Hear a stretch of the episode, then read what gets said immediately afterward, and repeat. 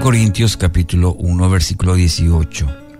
El mensaje de la cruz es ciertamente una locura para los que se pierden, pero para los que se salvan, es decir, para nosotros, es poder de Dios. Cuando intentamos someter las declaraciones de Dios a los probados procesos de un razonamiento cuidadoso, prolijo, el resultado por lo general es la incredulidad.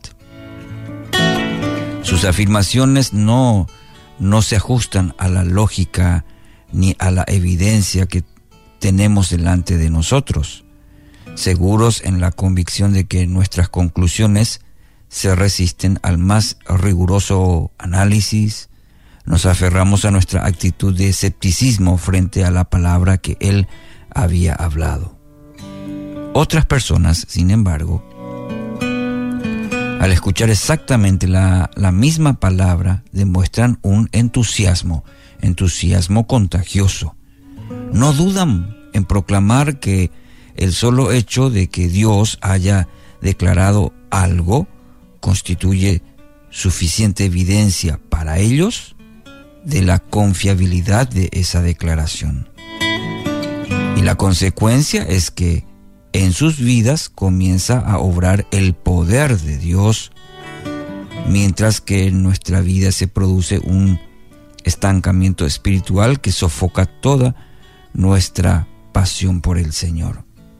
El apóstol Pablo identifica estas diferentes reacciones que encontramos en este pasaje de 1 Corintios 1.18. Para algunos, Pensar en un Dios que sacrifica a su Hijo en, una cruz para redimir a la humanidad resulta tan ridículo que despierta en ellos la burla. Otros, sin embargo, encuentran en este hecho la respuesta a los anhelos más profundo profundos de su ser y se entregan con gozo a la nueva vida que se les ofrece en Cristo Jesús.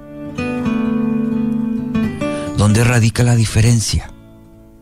¿Dónde radica la diferencia entre una persona y la otra?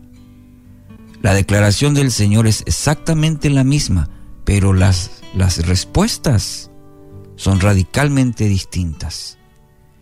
El autor de Hebreos identifica con singular claridad la raíz del problema en Hebreos 4.2. En esta versión dice, a nosotros se nos ha anunciado las buenas nuevas, como también a ellos.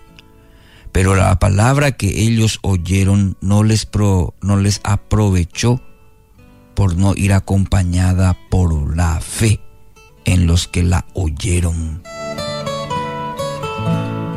El ingrediente faltante, ¿cuál es? Según el texto de Hebreos 4.2. Es la fe. Es la fe. Esa disposición a creer en lugar de examinar.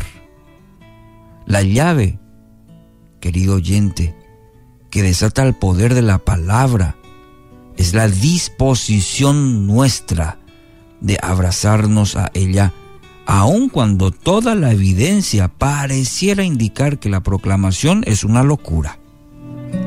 En eso radica la gran diferencia. Un buen ejemplo de estas posturas diferentes lo ofrecen los doce espías en el Antiguo Testamento.